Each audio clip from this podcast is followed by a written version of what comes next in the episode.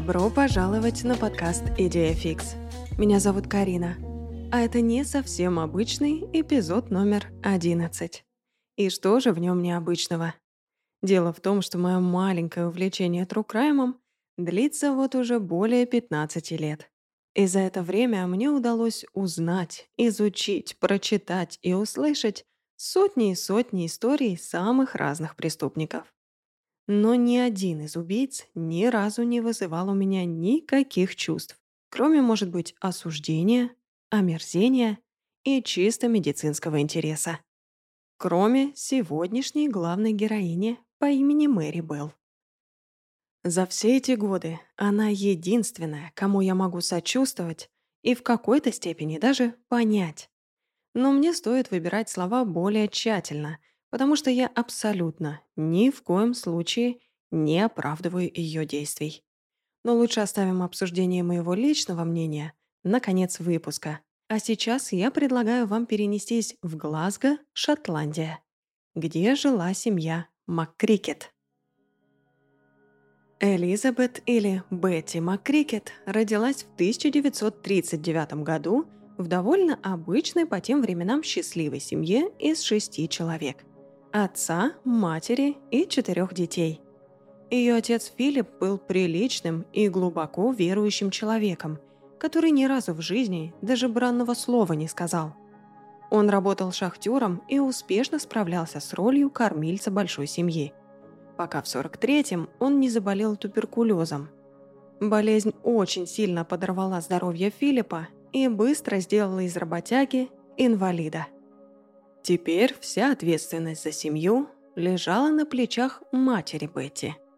Чтобы сводить с концы с концами, она была вынуждена брать множество подработок в больнице от администратора до уборщицы. Но несмотря на всю трудность сложившейся ситуации, семья МакКрикет продолжала жить нормальной жизнью. Их дом всегда был чистым и теплым, а на ужин была приготовленная с любовью еда – Конечно, трудно осуждать мать, единственную опору многодетной семьи, за то, что в череде рабочих дней она не успевала уделять должное внимание каждому ребенку. Но когда Бетти исполнилось пять, ситуация явно вышла из-под контроля. Неизвестно, что именно послужило причиной подобному поведению, но девочка перестала есть со всей семьей за общим столом. В ход шли уговоры и даже угрозы, но абсолютно ничего не помогало. Бетти упорно стояла на своем, и единственной возможностью накормить ее оказалось оставлять тарелку с едой за креслом в углу в гостиной. И только так Бетти соглашалась есть. И, конечно, семью напрягало подобное поведение ребенка. Но в начале 50-х вряд ли кто-то задумывался о том, что Бетти нуждается в психологической помощи – и, глядя на трех других нормальных детей, родители махнули рукой на Бетти. Когда Элизабет было 14, ее любимый отец не смог больше бороться со своей болезнью и умер. Для девочки это стало самым большим потрясением. Казалось, ее психика надломилась так сильно, что она вообще перестала испытывать какие-либо положительные эмоции – в 15 Бетти начала работать продавцом в нескольких местных магазинах. Сама работа не вызывала у нее каких-либо эмоций. Но что точно смогло ее заинтересовать, так это воровство. Она воровала все, что плохо лежало. Обувь, сумки, одежду. И в целом ей было абсолютно все равно, что брать. Ее занимал сам процесс. И все награбленное она никогда не оставляла себе, а все раздавала знакомым. И в это же время Бетти стала особенно взвинченной, нервной и начала устраивать истерики по абсолютно любому поводу. А однажды она даже попыталась покончить с собой, наглотавшись успокоительных своей матери. И попытка оказалась неудачной, но запомнилась всем надолго. Как бы то ни было, жизнь шла своим чередом. И вскоре после этого инцидента старшая сестра Бетти, Кэт, вышла замуж и переехала со своим новым мужем в маленький городок Гестхед. А позже туда перебралась и вся остальная семья МакКрикет. Семья надеялась, что после смены обстановки Бетти станет вести себя как-нибудь поприличнее. Но в новом городе казалось, что все ее время просто занял поиск проблем на свою задницу. И одной из главных таких проблем стала беременность юной Бетти. И, как следствие, рождение, мягко говоря, нежеланного ребенка. Мэри Флора появилась на свет 26 мая 1957 года. И первое, что сказала Бетти, увидевшая свою дочь, было «Уберите от меня это!». Кто был биологическим отцом Мэри, неизвестно. Но спустя всего несколько месяцев после рождения Бетти встретила Билли Белла. Они поженились 18 марта 58 а в мае Бетти уже вновь была беременна. Билли и Бетти стали семьей, и Мэри получила от отчима фамилию Белл. Поиском собственного жилья семья не утруждалась, и Билли просто поселился со всей остальной семьей МакКрикет. И пока молодожены пытались наладить свой быт, маленькая Мэри уже, по мнению ее матери, начала создавать проблемы себе и окружающим. Так, в мае 58-го, когда Мэри было примерно около года, она наелась бабушкиных таблеток и чуть не погибла. И этот эпизод кажется очень странным, так как бабушка Мэри явно не страдала проблемами с памятью и прекрасно понимала, что может случиться, оставив на свое лекарство на видном месте.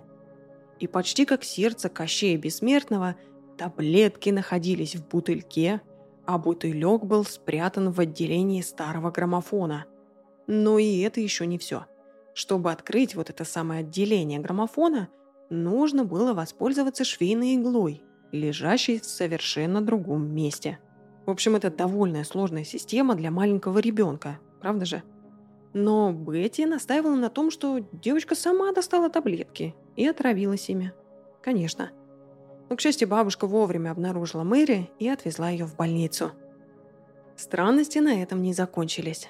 Следующий случай произошел, когда Мэри было два с половиной. В ноябре 59-го Бетти приезжает в дом своей сестры Кэт и в панике сообщает, что Мэри у нас попала под грузовик, и сейчас она находится в больнице в тяжелом состоянии. Новость, конечно же, напугала семью, и они принялись успокаивать испуганную Бетти и попутно думали, чем же можно ей помочь. Но на следующий день выясняется, что никакого грузовика не было. И Бетти просто отдала свою дочь друзьям Кэт, миссис Ди и ее мужу. Со словами «Ой, сейчас все плохо, так что пусть она побудет у вас. Всего лишь пару недель». Услышав все это, Кэт побежала к миссис Ди забрала от нее Мэри, но, правда, уже с обрезанными волосами. Так миссис Ди пыталась вывести у девочки в шей. И удивительно, но маленькая Мэри запомнила время, проведенное у миссис Ди. И позже узнала ее на улице и начала кричать, что не хочет, чтобы ее снова увезли к ней, так как та обрезала ей все волосы. И, к сожалению или к счастью, к миссис Ди Мэри больше не отправляли. В марте 61-го произошел еще один инцидент, связанный с передозировкой. Бетти дала Мэри упаковку конфет, после которой Мэри стало ужасно плохо. Ее немедленно отвезли в больницу, где Бетти уверяла врачей, что дочь, скорее всего, вытащила у нее из сумки бутылек с таблетками железа, и ими она и отравилась. А как гласит моя упаковка с витаминами, таблетки, содержащие железо, являются главной причиной смертельных передозировок у детей младше 6 лет. И все то время, что Мэри находилась в больнице – она снова и снова повторяла врачам, что это мать дала ей те самые таблетки под видом конфет. Но, к сожалению, ребенка почему-то никто не слушал. И всем, в общем-то, было насрано. Существует мнение, что Бетти страдала так называемым делегированным синдромом Мюнхгаузена. Это симулятивное расстройство, при котором человек намеренно преувеличивает или даже искусственно вызывает у кого-то из своих близких симптомы болезни – и таким образом обращают на себя внимание. И люди с подобным симптомом готовы просто на все, чтобы их так называемую проблему заметили. И в итоге такое неадекватное поведение матери и по большей части предоставленность самой себе не слишком хорошо отражались на маленькой Мэри. Но один эпизод, кажется, стал началом конца. Спустя четыре недели После того, как Мэри выписали из больницы, она стала свидетельницей того, как ее лучшую подругу насмерть сбил автобус. Как будто в ее жизни и так было мало чернухи. В сентябре 61-го Мэри пошла в детский сад. Воспитатели и учителя описывали ее как одинокого, неразговорчивого и замкнутого ребенка. Несмотря на то, что Мэри уже с детства была очень красивой, как и ее мать, кстати, остальным детям она не нравилась. Никто не хотел с ней играть. Она часто вела себя очень агрессивно, пиналась, кусалась и огрызалась. И несмотря на ее красоту, девочки Мэри боялись а мальчики просто старались обходить ее стороной. Однажды воспитатели даже застали Мэри на том, что та душила ребенка из группы помладше. Взрослые, естественно, вмешались и разняли детей. А Мэри сказала, «А что такого? Разве это ее убьет?» Но не стоит думать, что Мэри была абсолютно бесчувственным ребенком. Травмированным – да – но все эти качества совершенно не мешали ей искренне любить растения и животных. С раннего детства она приносила домой всяких разных зверей и чутко о них заботилась. А мать просто этому не препятствовала, потому что, ну, если честно, Бетти было плевать. Я думаю, это было единственное время, когда Мэри получала хоть какие-либо положительные эмоции, а все остальное время в ее жизни составляли сложности. И помимо сложностей в детском саду, в семье у Мэри тоже все стало стремительно ухудшаться. Хотя казалось, куда уже. Билли часто не бывал дома. То из-за того, что он где-то бухал, то из-за того, что сидел в тюрьме за мелкие кражи. А пока мужа не было дома, Бетти ему изменяла. И вскоре решила превратить это в профессию. И я не буду называть Элизабет МакКрикет секс-работницей, потому что она была самой обычной вонючей проституткой – только с уклоном в БДСМ, а в частности доминацию. Когда Билли был дома, Бетти ездила на заработки в Глазго, а когда Билли сидел в тюрьме, та приводила клиентов домой. И наивно полагать, что дети не понимали, что происходит в их доме. Впервые Мэри встретилась лицом к лицу с профессией своей матери, когда застала ее в постели с хозяином квартиры, которую они арендовали – так мать платила за аренду, шутила Мэри, уже будучи взрослой. Но Бетти решила не останавливаться на достигнутом и привлекла свою четырехлетнюю дочь к своему, так сказать, бизнесу. я не буду вдаваться в подробности, что конкретно там происходило, но чтобы провести какие-то границы, я скажу, что коитуса непосредственно там не было. Ну а после всех издевательств мать в качестве бонуса или зарплаты покупала дочери чипсы. И, к слову, это было не единственное, как Бетти использовала дочь ради получения денег. Мэри очень любила своего отчима Билли. И тот, кстати, отвечал ей взаимностью. У них в целом были прекрасные взаимоотношения. Билли был отеческой фигурой, которую Мэри знала всю свою жизнь. И она бы с радостью называла Билли отцом. Но Бетти заставляла называть Билли дядей – это чтобы окружающие не подозревали о том, что у ее дочери есть отец, а государство продолжало выписывать ей чеки о потере кормильца. Что удивительно, при всем безумии, происходящем в доме Белл, семья не распалась. В начале 63-го семья переехала в новый дом в более бедном районе. Там Бетти не оставила своих занятий, своей профессии, но решила, что теперь двух детей ей мало – и самое время завести еще третьего. Теперь у Мэри были и брат, и сестра. После рождения очередного ребенка у Бетти появились признаки послеродовой депрессии, которая ухудшила и без того, скажем прямо, скотское отношение к Мэри. Бетти ругала и била Мэри просто за малейшую провинность. За то, что ребенок потратил слишком много горячей воды в ванне. Или за то, что та специально писала в кровать каждую ночь.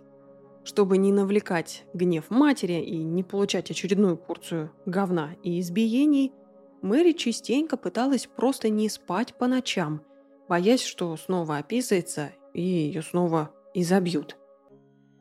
Когда же пришло время идти в школу, Мэри так и не смогла понять, как общаться со сверстниками.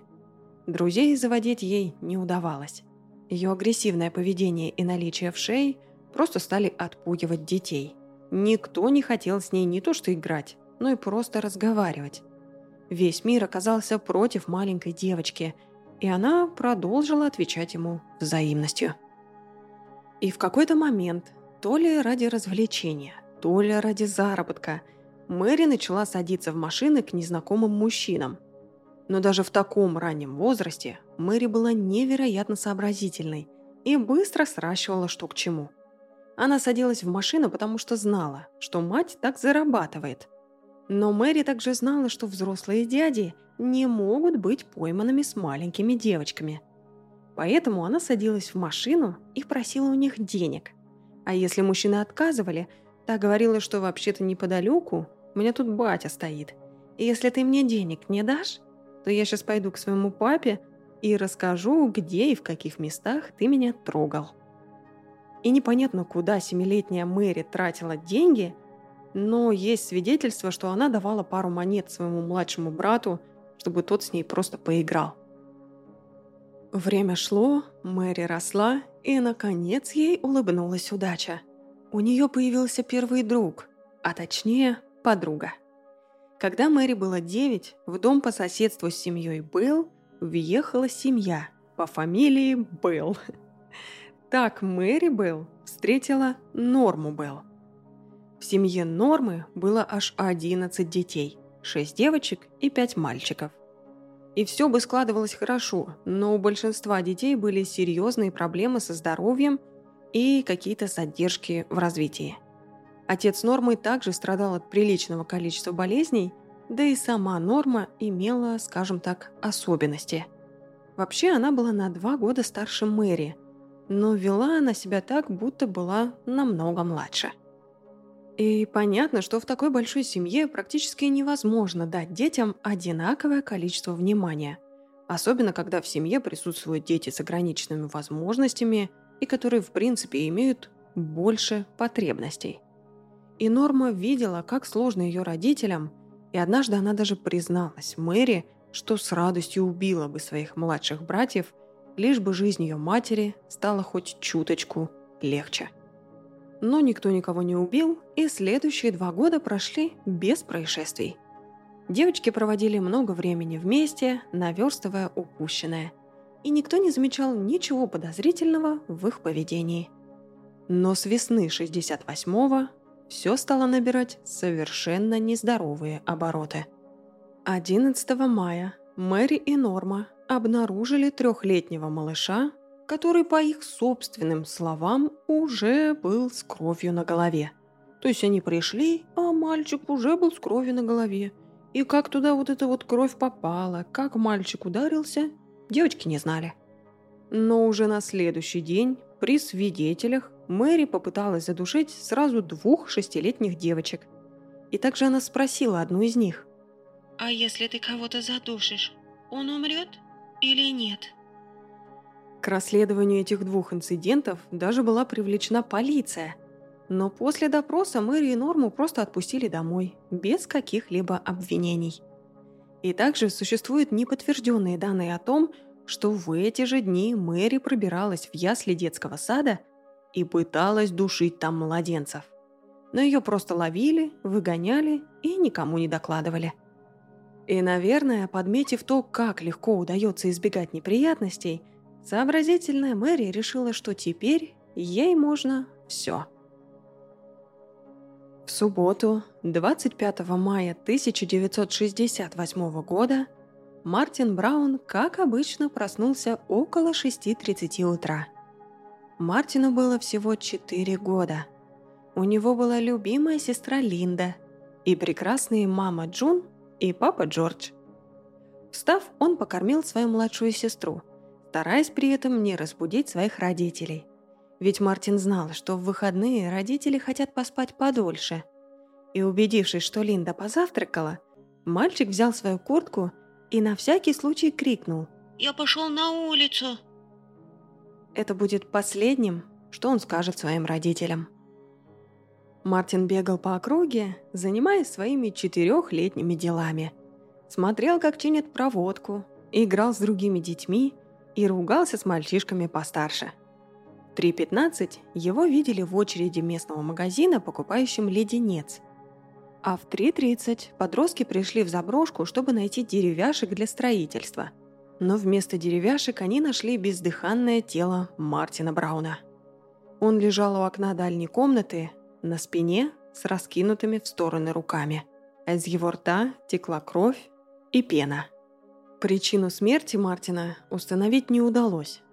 Все кости его были целы, и никаких следов травм не было обнаружено. Всего лишь обычный маленький синяк на коленке. Первой версией полиции было отравление из-за нескольких найденных пустых бутыльков, которые лежали рядом с телом. Но в крови мальчика не было найдено абсолютно никаких веществ. У Мартина был слегка отекший мозг, что скорее является следствием чего-то, чем причиной смерти. И одним из простейших этому объяснений было бы удушение. Но на шее ребенка не было видно ни малейших следов давления, и поэтому доктор просто отмел эту теорию. В итоге смерть четырехлетнего ребенка признали случайностью и просто не стали расследовать. Но в смерти Мартина не было никакой случайности. Его несчастным случаем было повстречать Мэри Белл. Ее 25 мая было особенно ужасным. Бетти послала ее в магазин купить метлу, но когда Мэри принесла ее домой, Бетти избила дочь этой самой метлой. Разъяренная Мэри схватилась за другой конец и ударила им мать в живот, крича «Ты шлеха!». И после она выбежала из дома и просто бежала, куда глаза глядят. Пока не оказалась в заброшенном доме, где и встретила Мартина. Увидев там четырехлетку, Мэри сказала ему идти домой, но тот упирался и не уходил. В итоге она увидела сломанную лестницу, ведущую на второй этаж. Она взяла Мартина за руку и потащила вверх по лестнице. Мальчик плакал и кричал, что не хочет идти наверх. Мэри взбесила, что Мартин плачет. Она увидела дырку в полу и решила, что вот прямо в эту дырку Мартина обязательно нужно скинуть. Не было понятно, куда вообще ведет эта дырка и насколько там высоко. Но Мэри было абсолютно наплевать. Держа Мартина за руку, она спустила его в эту дырку, сказала, что все будет хорошо, и отпустила. После падения Мартин остался невредим, но он начал громко плакать и забился в угол рядом с окном. Он мог убежать, но не убежал. Мэри спустилась и сказала Мартину обхватить ее горло. А в ответ она сделала то же самое. И не отпускала, пока мальчик не умер. На следующий день, 26 мая, у Мэри был день рождения. Она, как ни в чем не бывало, провела его с Нормой. И в тот день к ним также присоединилась младшая сестра Нормы, Сьюзен. Девчонки бегали, играли, но в какой-то момент ситуация вышла из-под контроля – Мэри напала на Сьюзен за то, что та якобы не поздравила ее с днем рождения и не подарила ей открытку. Хотя, кстати, Сьюзен открытку ей все-таки подарила. На крики детей прибежали родители Нормы, и им, к счастью, удалось разнять девочек. В понедельник, 27 мая, работники Ислей обнаруживают, что к ним в очередной раз кто-то вломился – но на этот раз этот кто-то еще и оставил четыре маленьких записки, подозрительно написанных корявым детским почерком с кучей орфографических ошибок. Записка номер один. «Я убиваю, чтобы вернуться». Записка номер два. «Пошли в жопу, мы убийцы. Берегитесь жопы и пидора». Записка номер три. «Мы убили Мартина Брауна». «Идите в жопу, ублюдки!» Записка номер четыре. Она особенно плохо читаема, понимаема и уж тем более переводима. Но примерно... «Вы чеканулись, потому что мы убили Мартина Брауна. Смотрите по сторонам, пидоры!» Полицейские, приехавшие посмотреть на взломы записки, сделали вывод, что это все пранк – но решили все-таки установить на ясли сигнализацию, так что и на этом спасибо. В тот же день, сидя на занятиях в школе, Мэри нарисовала картинку. На рисунке было изображено тело мальчика, лежащее под окном. а рядом был маленький бутылек, подписанный как «таблетки». Слева от тела Мэри нарисовала неизвестного мужчину в кепке и с топором на плече. На листочке стоит дата 27.05 и подпись. «В субботу я была в доме. Мама послала меня спросить Норму сходить со мной наверх. Мы прошлись вверх и вниз по улице и увидели толпу у заброшенного дома. Выяснилось, что там был мальчик, который просто лег и умер. Учитель в тот день бегло просмотрел все рисунки и просто не придал значения рисунку Мэри. Спустя пару дней Мэри вновь сделала что-то странное. Она постучалась в дом семьи Браун и с улыбкой поинтересовалась, а может ли она увидеть Мартина – Джун Браун, мать мальчика, открывшая дверь, ответила ей. «Нет, котенок, Мартин умер». А Мэри, ничуть не смутившись, сказала. «Ой, да я знаю, что он умер. Я хотела посмотреть на него в гробу». Джун просто захлопнула перед ней дверь.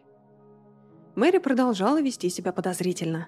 Еще через пару дней, 31 мая, она в компании Нормы вновь влезла в ясли. Но на этот раз остаться незамеченными у них не получилось, потому что сработала установленная ранее сигнализация. Полиция приехала, обнаружила девочек и немедленно их допросила. Девочки отрицали, что бывали там раньше, и якобы это был их первый раз. Девочек обвинили в незаконном проникновении за взломом, но просто чуть позже отпустили домой – потому что суд по делам несовершеннолетних должен был начать рассматривать их дело только через несколько месяцев. Через неделю, 7 июня, состоялись похороны Мартина Брауна. Но, к сожалению, очень скоро город ожидали еще одни похороны невинного ребенка. Брайану Хоу было всего три года. Мать его бросила, но у него был любящий отец, сводная сестра Пэт брат Норман и собака Лесси. А еще у Брайана был лучший друг, трехлетний Джон. 31 июля 1968 года, в час 30 дня, Брайан и Джон пошли играть на улице и наблюдали, как рабочие сносят старый дом. А уже около трех Брайан наткнулся на Мэри и Норму. Те позвали его погулять и отвели на местную свалку. Девочки хладнокровно задушили ребенка между расположенными там бетонными блоками. Но в этот раз Мэри не планировала останавливаться только на удушении. Принесенными заранее ножницами она обрезала у Брайана волосы, а также изуродовала его ноги, проделав в них заметные дырки. После же Мэри изувечила его гениталии. А после она перешла к последней части своего плана. Она достала принесенное собой лезвие и вырезала на животе Брайана букву «Н», что вполне вероятно означало «норма». Но потом самолюбие Мэри взяло свое, и она исправила букву «Н» на букву «М», что, очевидно, значило «Мэри». После она засыпала тело ребенка травой и цветами и пошла домой. Уже в 4 часа сестра Брайана Пэт пошла искать своего брата. И по пути она встретила Мэри Белл а Мэри Белл предложила ей свою помощь в поисках мальчика. Мэри провела Пэт по всей округе, включая железнодорожные пути, и осмотрела вместе с ней все заброшенные автомобили. Но мальчик почему-то так и не объявился. И в итоге Мэри покинула Пэт в половину восьмого, когда Билли Белл позвал свою дочь на ужин. Брайана нашли только в 10 минут 12 на свалке, лежащем между двумя бетонными блоками – как мы уже знаем, его тело было забросано травой, а рядом кто-то оставил поломанные ножницы. На шее ребенка виднелись следы удушения и царапины, а возле рта была засохшая кровавая пена. Полиция сразу же была уверена, что убийца – ребенок, судя по следам на теле Брайана. И они начали интервьюировать всех детей и их родителей в округе – а Норма и Мэри Белл быстро стали выделяться среди остальных. В одном из интервью Мэри резко вспомнила, что видела, как восьмилетний мальчик бьет и толкает Брайана. А еще у мальчика были серебристые сломанные ножницы.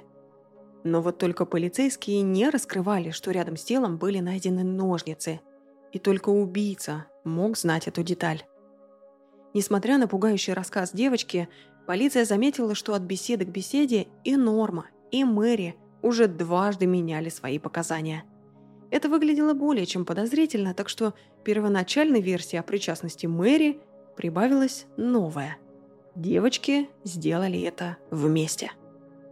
Чем больше детективы общались с ними, тем более жуткими становились их рассказы о произошедшем.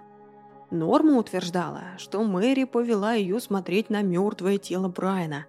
Когда та запнулась об него, она поняла, что ребенок мертв. А Мэри рассказала подруге, что выдавила легкие из горла Брайана и получила от этого сильное удовольствие. В доказательство Норма показала полицейским точное место, где лежал мальчик, а также продемонстрировала, в какой именно позе он лежал. Также она раскрыла полицейским неизвестную ранее деталь. Лезвие, которым Мэри писала буквы на животе Брайана, все еще находилось на месте преступления. Оно было спрятано под камнем. И Норма показала, где именно было спрятано это лезвие. Все это делало очевидным, что Норма явно была на месте преступления ранее. Но находилась ли она там непосредственно во время убийства, неизвестно. После того, как Норма закончила давать свои показания, полицейские немедленно отправились в дом Мэри и доставили ее в участок прямо посреди ночи. В участке Мэри полностью отрицала показания Нормы и назвала ту вруньей. «Я не буду давать никаких показаний. Я и так их сделала слишком много.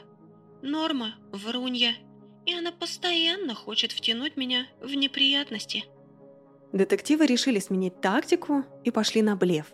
Они сказали, что у них есть свидетель. Мужчина якобы видел Мэри и Норму, убегающих с места преступления. «У него должно быть очень хорошее зрение». «А почему у него должно быть очень хорошее зрение?» «Потому что он был бы слишком умен видеть меня там, где меня не было». Очевидно, что подобная тактика абсолютно не оправдала надежд детективов. Да и в целом, 11-летняя Мэри вела себя на допросе как закоренелая преступница, заранее предугадывая и ловя детективов на лжи и блефе. Что неудивительно, ведь она выросла в ужасном районе с матерью-проституткой и отцом-вором. Мэри с пеленок знала, полиция – это враг – 7 августа состоялись похороны Брайана, на которых Мэри стояла перед домом Хоу, и когда выносили гроб, та смеялась и потирала ручки. Эту сцену наблюдали полицейские, и такое поведение настолько их шокировало и напугало, что они решили немедленно забрать Мэри в участок, под страхом, что та просто убьет еще кого-нибудь. И в этот раз Мэри наконец согласилась дать письменные показания. Я, Мэри Флора Белл, хочу сделать заявление. Я хочу, чтобы кто-нибудь его записал. Мне сказали, что мне не нужно говорить то, что я не хочу говорить, и что все сказанное мной будет использовано в качестве доказательства в суде. Брайан был на своем переднем дворе, и когда мы с Нормой прошли мимо, Норма спросила его, «Ты пойдешь в магазин, Брайан?» А я говорю, «Норма, у тебя же нет денег, Зачем тебе идти в магазин? А Норма отвечает, не суй свой нос куда не надо. Маленький Брайан пошел за нами, а Норма сказала ему, иди впереди. Я хотела, чтобы Брайан вернулся домой, но Норма кашляла, чтобы Брайан не услышал моих слов. Мы спустились по Кросс-Хилл-Роуд, все еще с Брайаном, идущим впереди. Там стоял цветной мальчик, и Норма начала его задирать. Она сказала, «Черныш, тебе пора бы помыться!» Вышел его старший брат и ударил ее. А Норма закричала «Эй, убери руки!» Парень посмотрел на нее, как на дуру, и ушел. Мы прошли магазин Диксона, и там перелезли через дыру в заборе и через железнодорожные пути. Я спросила, «Норма, куда ты идешь?» А та ответила, «Помнишь тот маленький бассейн с головастиками?» Мы пришли и там был такой большой длинный бак с отверстиями в середине и по бокам. Норма сказала Брайану, залезай. Там под номером 82 придет женщина с коробками конфет и всяким таким. Мы все залезли внутрь, и Брайан заплакал. Норма сказала, это не то место, куда приходит женщина. Она приходит туда, где большие блоки. Мы подошли к блокам, и она говорит, тебе надо лечь. И он лег рядом с блоками, где его нашли. Норма сказала, подними шею. Он поднял. Затем она схватила его за шею и сказала, а теперь положи. Она начала мять ему шею, а потом сильно сжала. И было понятно, что сжала она сильно, потому что кончики ее пальцев побелели. Брайан задыхался, а я тянула ее за плечи, но она разозлилась. Я тянула ее за подбородок, но она начала орать на меня. К этому времени она долбанула голову Брайана о деревяшку или об угол деревяшки, и Брайан лежал без сознания. Его лицо было все бело-голубым, а глаза открыты. Его губы были фиолетовыми, и они все были в слюнях, превратившихся в пену. Норма накрыла его, и я сказала, «Норма, я тут ни при чем. Я должна была бы тебя сдать, но не буду». Лэсси тоже была там, и она скулила. Но Норма сказала, «Не начинай, а то я сделаю с тобой то же самое». Собака все еще скулила, и Норма пошла и схватила ее за горло. Собака зарычала, и она сказала, «Тише, тише, успокойся». Мы пошли домой, и я забрала Лэсси с собой. Норма вела себя странно, корчила разные рожи и растопыривала пальцы. Она сказала, это первый но не последний. И я испугалась. Я перенесла Лэсси через пути, и мы пошли вперед до Кросс-Хилл-Роуд. Норма зашла домой, взяла ножницы и засунула их себе в штаны. Она сказала мне, «Иди возьми ручку». А я говорю, «Нет, зачем?» А она говорит, чтобы написать записку у него на животе. Но я не принесла ей ручку. У нее было лезвие, жилет. На нем было написано «Жилет». Мы пошли назад к блокам, и Норма постригла ему волосы.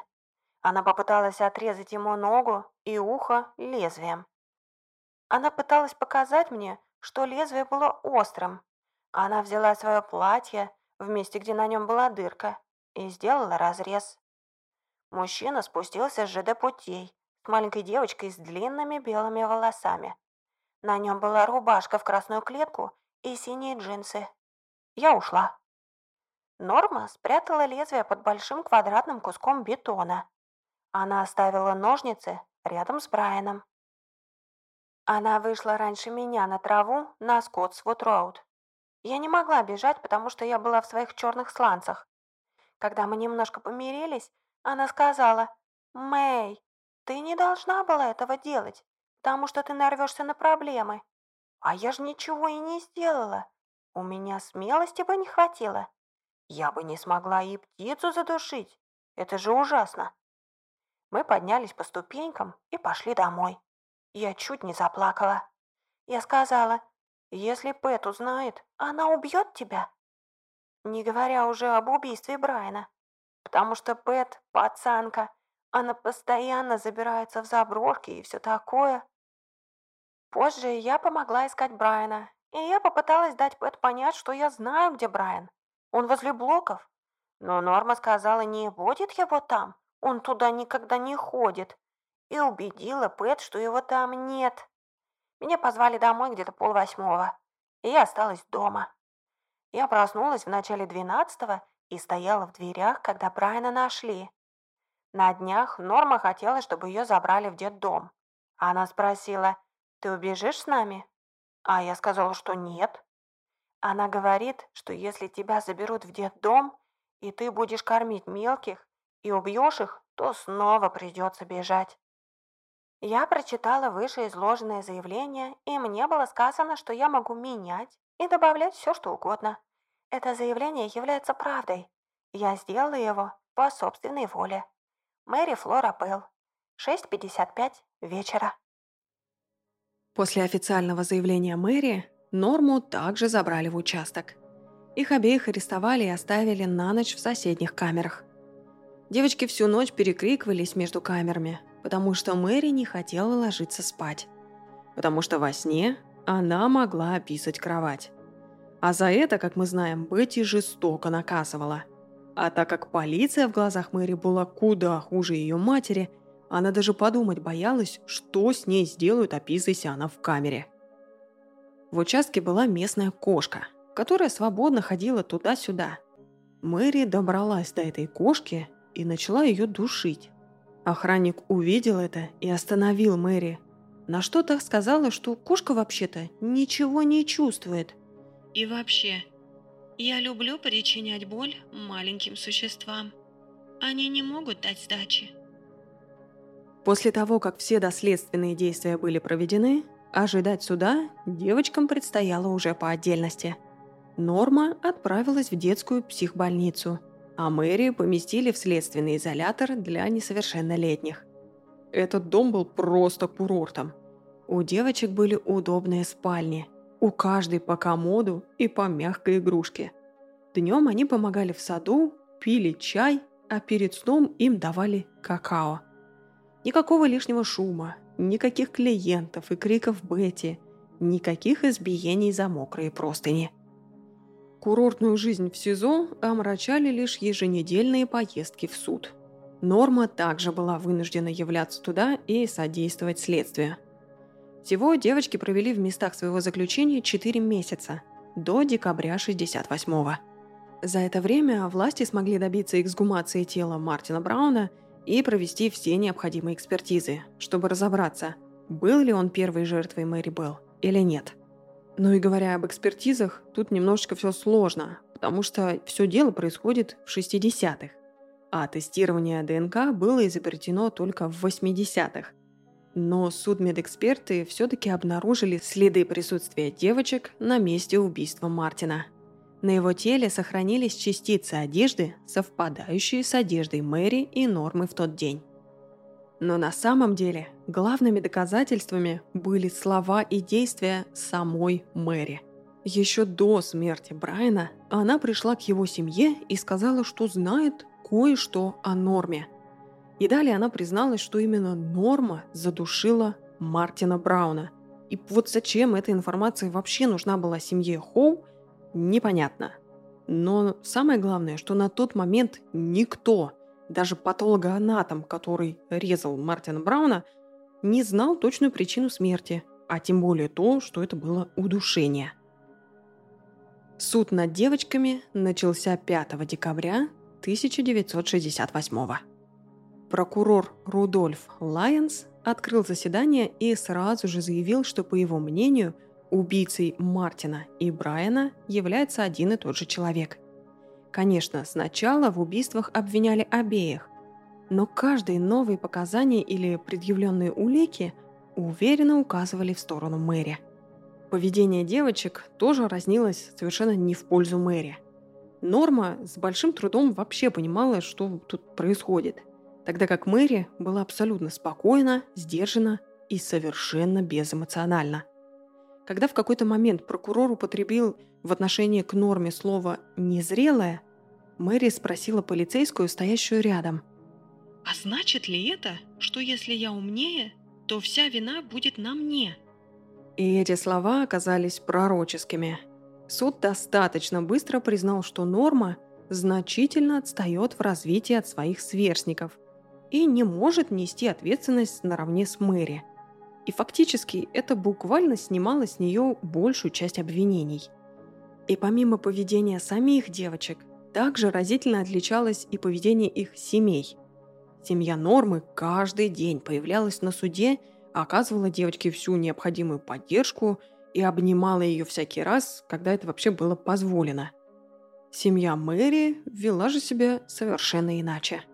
Бетти постоянно громко рыдала и регулярно прерывала процесс, истерично выбегая из зала – а Билли просто сидел и пялился в одну точку, не замечая ни Бетти, ни кого-либо еще. Единственным человеком, вызывающим сочувствие, была бабушка Мэри. Хрупкая пожилая женщина в ужасе выслушивала доказательства и пыталась держать слезы. На протяжении девяти дней судебного процесса девочки продолжали обвинять друг друга, оправдывая себя. Они полностью отрицали причастность к смерти Брайана, но обе признались, что были вместе с Брайаном в день его смерти. В итоге 17 декабря 1968 всего после четырех часов совещания присяжные оправдали норму и признали Мэри Белл виновной в двух убийствах. Вот только Англия 60-х годов была совершенно не подготовлена для содержания несовершеннолетних преступниц женского пола. Поэтому Мэри было просто банально некуда отправить. В женскую тюрьму 11-летнего ребенка. И судья хотел вообще-то изначально отправить ее в психбольницу с заключением.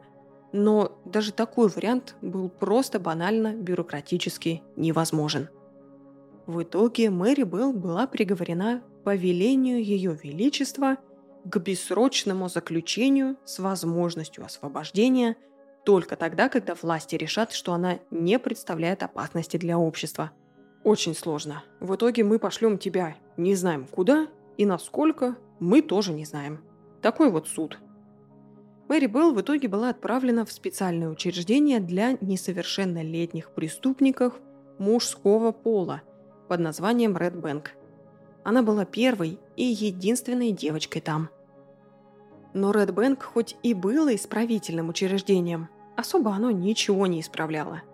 Еще во время нахождения в СИЗО Мэри была несколько раз осмотрена психиатром, который диагностировал ей сильнейшее расстройство личности, которое он сам назвал несоциализированная манипулятивная личность. И по его мнению, это расстройство вне сомнения требовало медицинского вмешательства и лечения.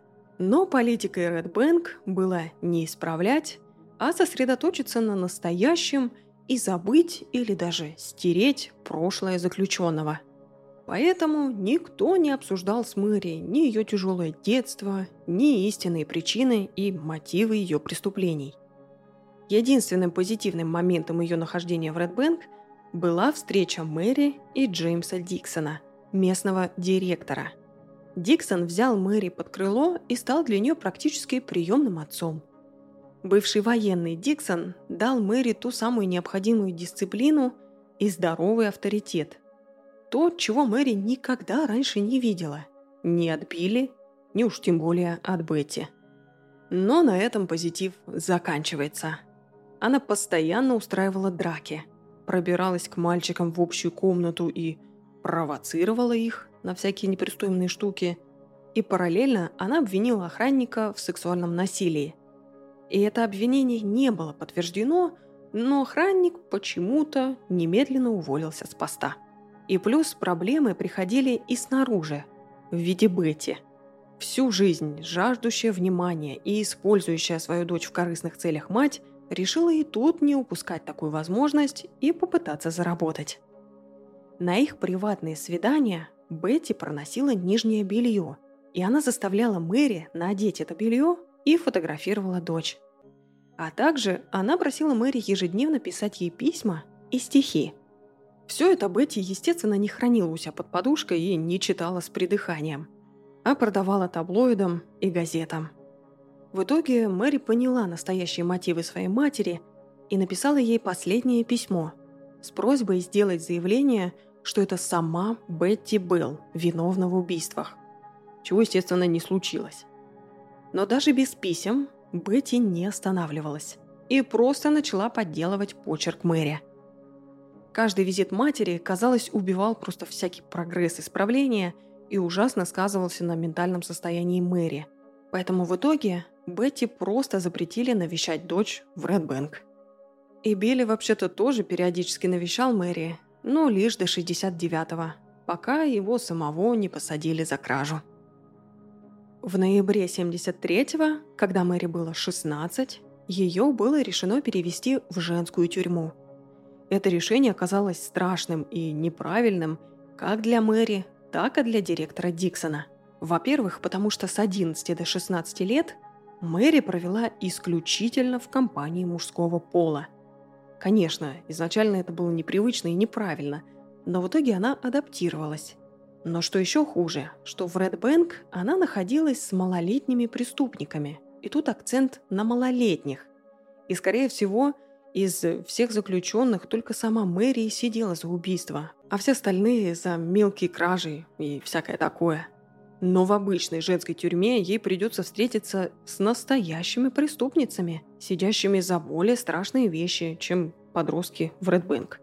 Поэтому после перевода лучшим выходом для Мэри было найти себе девушку и оказаться под ее защитой. И так как Мэри теперь находилась в другом учреждении, Бетти пришла ее однажды навестить. И узнав, что ее дочь теперь в однополых отношениях, сказала «Господи Иисусе, и что дальше? Ты убийца, а теперь еще и лесбиянка!» Хотя, казалось бы, кому, если не Бетти, молчать о сексуальных преференциях. И в итоге, какой ориентации была Мэри, непонятно. Да и на самом деле абсолютно неважно. Но чем дольше Мэри находилась в однополых отношениях, тем больше она принимала на себя роль Буча, а потом даже начала запихивать себе в штаны скомканный носок, имитируя фалос. И запросила операцию по смене пола, которой ей отказали. Впоследствии Мэри объяснила это желание тем, что ей просто хотелось отгородиться от остальных заключенных, и для еще большей диссоциации она выдумала историю о злом близнеце, которую она рассказывала в тюрьме. И якобы это не вот эта Мэри у нас убивала детей, это какая-то другая, злой брат-близнец там вот где-то ходит и детей калечит. В 77-м Мэри перевели за хорошее поведение в менее охраняемую тюрьму, из которой она благополучно вместе с другой заключенной сбежала. На дороге их подобрали двое мужчин – Сначала они вчетвером сидели в баре, а потом подружка Мэри решила пойти своей дорогой и просто бросила Мэри с двумя левыми мужиками. Мэри была на свободе всего пару дней перед тем, как ее поймали. Но из этих пары дней вышла сенсация в газетах. Один из мужчин рассказал, что он лишил ту самую Мэри Белл девственности – и какой девственности он ее лишил, если мы знаем про детство Мэри и про то, что ее якобы изнасиловал охранник в Редбэнк? Короче, непонятно. Все ради сенсации. В 1980 году в возрасте 23 лет Мэри выпустили после 12 лет заключения и поселили в хостел. Почти сразу же после освобождения Мэри встретила замужнего мужчину и забеременела от него – и вероятность стать только что вышедшей из тюрьмы матерью-одиночкой не привлекала Мэри. Поэтому она сделала аборт. Так как условия заключения Мэри были, ну, скажем так, необычными, то и условия освобождения тоже. По сути, ее выпустили на условно-досрочное, по которому она пожизненно должна отчитываться и может вернуться в тюрьму при малейшем правонарушении. И одним из стандартных условий УДО – является обеспечение освобожденного работой. И Мэри Белл предоставили работу. В детском саду. Но благо это странное решение быстро заметили и заменили ей работу. Также помимо работы, суд предложил ей анонимность. Новое имя, новое место жительства. Но Мэри почему-то отказалась. Вместо этого она вернулась к Бетти и стала жить с ней. А вскоре она встретила мужчину, влюбилась и забеременела – все бы хорошо, но горожане узнали, что их соседка – Мэри Белл, и вышли на улицу с протестами, буквально выгоняя Мэри из города под крики «Убийца!». Дочь Мэри Белл родилась 25 мая 1984 года, ровно 16 лет спустя, ровно в день смерти Мартина Брауна. Вот такое совпадение – Мэри понимала, что теперь анонимность ей просто необходима, и отправилась в суд, прося анонимность для себя и уже для своей дочери. Суд даровал им анонимность, и Мэри Белл исчезла. Но не навсегда, а лишь на 14 лет. В 98-м вышла вторая книга автора Гиты Серени, Серени, Гиты С. Вышла книга о деле Мэри Белл. Это вновь пробудило интерес к кейсу, и именно поэтому 14 лет спустя пресса выследила семью Мэри Белл. И они были вынуждены бежать из собственного дома, а Мэри была вынуждена рассказать своей дочери, почему они бегут. Но прессе все-таки удалось поговорить с мужем Мэри. Он дал часовое интервью, в котором сказал, что Мэри – это самый умный, нежный и теплый человек, которого он когда-либо встречал. Она замечательная мать, и у нее растет замечательная дочь. Гита С. предложила Мэри остатки денег с продажи своей книги. И это возмутило общественность, включая тогдашнего премьера Тони Блэра, который сказал, что Мэри Белл не должна получать прибыли со своих преступлений. И с этим я, между прочим, согласна. И, в общем, Тони Блэр сказал, что он сделает все возможное, чтобы Мэри не получила ни копейки. Но в итоге он ничего не сделал, и Мэри получила деньги – Сколько именно, неизвестно, но вроде как до 10 тысяч фунтов. И эти деньги семья потратила на первый взнос ипотеки. Что же стало с остальными участниками истории? Бетти Белл умерла в 95-м. Норме Белл даровали анонимность, и о ней просто ничего не известно. Мать Мартина Брауна до конца своих дней боролась за права жертв и она положила основу группам поддержки для семей, потерявших детей. В 51 Мэри стала бабушкой, и ее внучки тоже даровали анонимность. И не могу утверждать точно, но я лично уверена, что Мэри был до сих пор жива. И где-то там сидит, нянчит своих внуков и пишет стихи. Ну и как обещала, скажу свое мнение по этому делу, раз выпуск у нас такой особенный. Вообще, Мэри часто любят называть социопатом или психопатом, но лично мне не удалось найти точных свидетельств, где доктор поставил бы ей такой диагноз. Да и в целом, даже если бы я ошиблась, я не особо доверяю диагнозам из 60-х, 70-х годов, потому что все-таки знания в этой сфере продвинулись значительно. И также многие источники любят у нас делать выводы – что Мэри проявляла все классические признаки убийцы, насилие над животными, НРС. Но такое чувство, что они просто не сильно вдавались в материал, потому что, как известно, она как издевалась над животными, так и притаскивала их домой и ухаживала за ними. И также известно, что у семьи Белл была собака. Собака была злая, но она у них была, и она у них жила долго. И также в истории с Брайаном Мэри не оставила его собаку, собаку Брайана Хоу, которую звали Лесси. Она не оставила Лесси там. Ну, то есть, конечно, парадокс. Она только что убила маленького мальчика, но при этом она забрала собаку, чтобы та, видимо, не потерялась и не сдохла. В общем, все это категорически противоречит теории, что Мэри была абсолютно прям таким бесчувственным существом. И, наверное, именно поэтому я испытываю к Мэри сочувствие. Потому что для меня все здесь далеко не черное и не белое.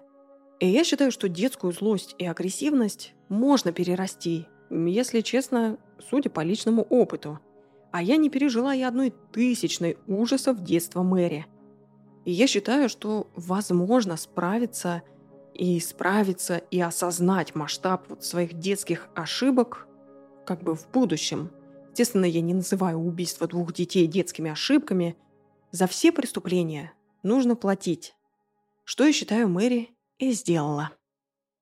В общем, сложный-сложный кейс, но я отношусь к нему так, как отношусь. А на сегодня на этом все. Заходите в мой телеграм, посмотрите, как выглядит Мэри Белл, посмотрите все эти записки, каким дурацким почерком они написаны, посмотрите на ее рисунки. И все, видите себя хорошо. Увидимся в следующем выпуске. Пока.